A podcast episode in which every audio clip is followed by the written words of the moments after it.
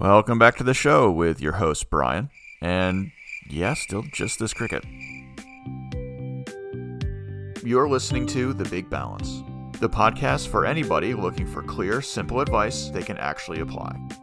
Give us a little of your time each week, and we'll help you figure out work, life, and everything in between. For anybody concerned, yes, John will be back next week, but I wanted to finish this week out with my final solo topic, and true to Thursday form, it's going to be a pretty short episode.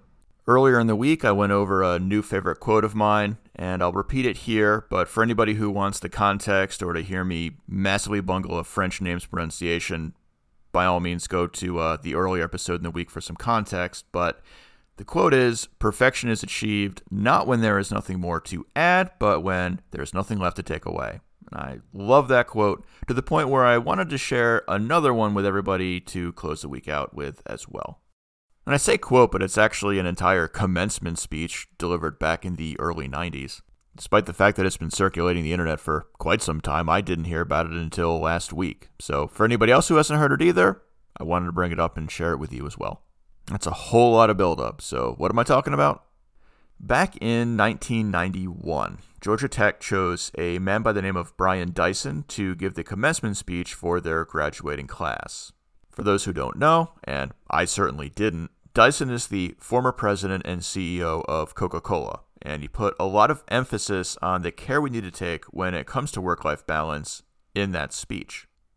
Now, I'd normally discount a lot of what the uber rich and powerful have to say about work life balance. We went through Jeff Bezos' take a few episodes ago, and there are people like Richard Branson who follow suit saying, I don't divide work and play, it's all living. Now, I don't discount them for being rich and powerful. I wouldn't mind being there myself.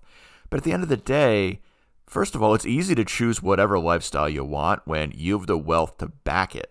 The vast majority of people don't. Number two, a lot of that wealth was generated through a workforce that had to sacrifice their own work life balance. Ask any Amazon worker who ever peed into a bottle because they had so little control over the time they take breaks because they felt that was a threat to their jobs. Long story short, if you have the money to outsource all the responsibilities of home life and executive pull to take months off at a time to spend with the family, that's great but it's also not realistic for most people. Now, Dyson does something else I like as well, which is think about this uh, work life balance as a juggling act. And for today's topic intro, I'm just going to let Dyson speak for himself. I would caution you that as intelligent and active participants in a dynamic society like America, you must bring balance into your lives. Imagine life as a game in which you are juggling some five balls in the air. You name them work, family, health, friends, and spirit. And you're keeping all of these in the air. You will soon understand that work is a rubber ball. If you drop it, it will bounce back.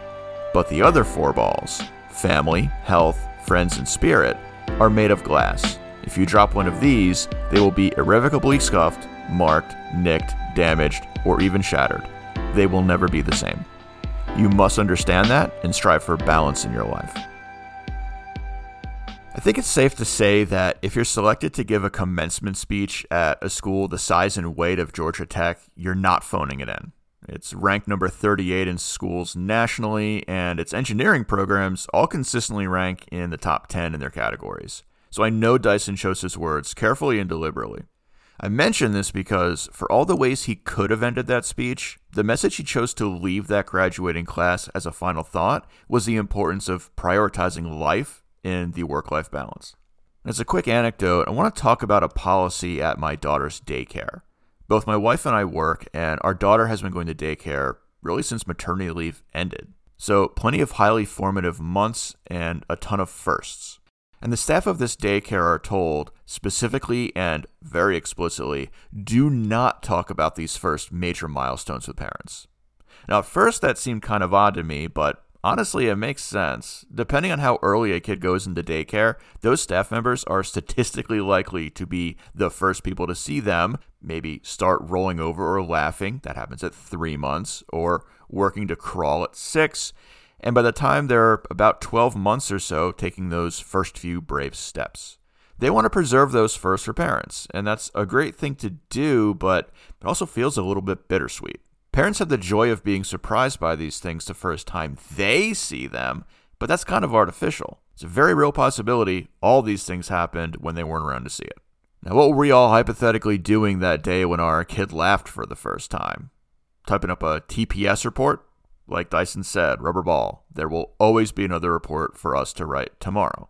Putting in overtime to come in ahead of a deadline? Rubber ball, business moves forward whether we're early or on time or even, God forbid, late on deadlines. And even beyond that, there's an extremely small number of missed deadlines that will stop the world from turning. And no offense, likely none of the companies that we work for are single handedly stopping reality from falling into chaos. So that takes care of family. How about health? And that's an infinitely fragile ball to juggle. Yet we all see stories of people prioritizing work over their own health to very real consequences. Consider the Japanese word karoshi. It translates as overworked death and is used to describe occupational sudden mortality. Enough people are dying on the job from strokes or heart attacks or starvation that they need a word for it. Shattered glass with irrevocable harm done to families of those who pass. What about those jobs? You can bet there was an ad placed for that rubber ball's replacement the next day, and probably bounced back and got filled by the end of the week. Talk about a dark note to leave off a week on, and I apologize for that, but I promise I will turn it around. We're going to take a quick break, and when we come back, I want to talk about what we can do to care for those glass balls we're juggling a little bit better.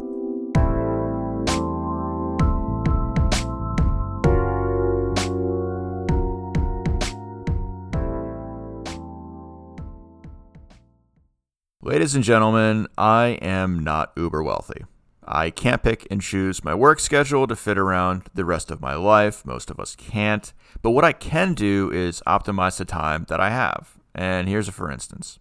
Let's say a hypothetical day, 5 o'clock rolls around, and I choose to end my work. My daughter needs to get picked up from daycare, dinner needs to get made, and home life commences now that I'm fully off the clock. There are plenty of things I can spend my time on that do justice to family, health, friends, and spirit per Dyson's directions. There's a park on my way home from daycare. I can stop by there and spend some quality time with the kiddo. I can also invite some friends from daycare to join us, maybe socialize with some of the other parents in the class. Maybe apologize to that dad I screamed at in the parking lot back from episode 16. Better late than never. When we get home, I can try a new recipe for dinner with my wife. Cooking is a great couples activity.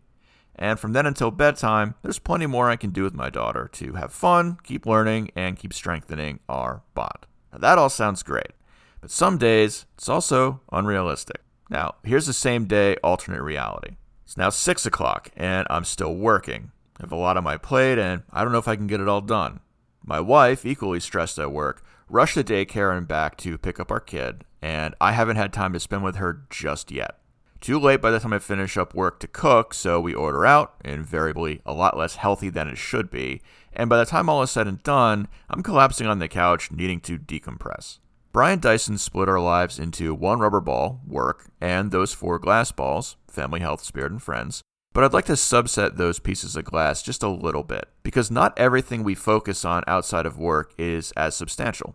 Deprioritizing that rubber ball is half of how we can optimize this hypothetical day yeah, I have a lot on my plate, but am I taking on too much? Can I work with my boss and team to reduce my workload, fighting against this feeling that I'm failing by doing so? Because really, it isn't a failure to try to rationalize our workday. And of all the items that I can't take off my plate, how many can I bounce to the next day? Honestly, are there so many mission critical things that can be picked up tomorrow morning? It's easy to get into the weeds, but if we take a step back, I think we'll all realize Again, there's always going to be more work to do. Rushing today isn't going to change that. For the other half, let's talk about the grand result of my alternate reality day collapsing on the couch in a heap. Totally happens. There are some days where I'm exhausted, and hey, that's okay. But the danger here is defaulting to the couch. If I'm feeling exhausted or overwhelmed, is it because my brain is still thinking about all the work related things that I was supposed to let go of at the end of the day? Even if I'm not actively working on them, there's a chance they're still occupying some part of my mind space. And at the end of the day, literally at the end in this case, is what I'm doing to decompress valuable? The time I spend watching TV or scrolling through social media, hey, once I go to bed, that time is gone. My family, my health, friends, and spirit are not enriched by those things. So, can I decompress in a way that will enrich them? So, those are just some things to think about as we make our way towards the end of the week. If you're listening to this episode the day it airs, it is Thursday morning, and I plan on making it a point to wrap up work by or before 5 p.m. tomorrow. And my goal between now and then is to think mindfully about how I can ensure a proper separation of work and home life, and make the best use of that time when the weekend arrives. I hope you all will too, and I'll see you again next week with John back in the saddle as well. Thanks for listening to the Big Balance Podcast. Don't forget to like and subscribe wherever you get your podcasts, and drop us a comment while you're there. Until next time.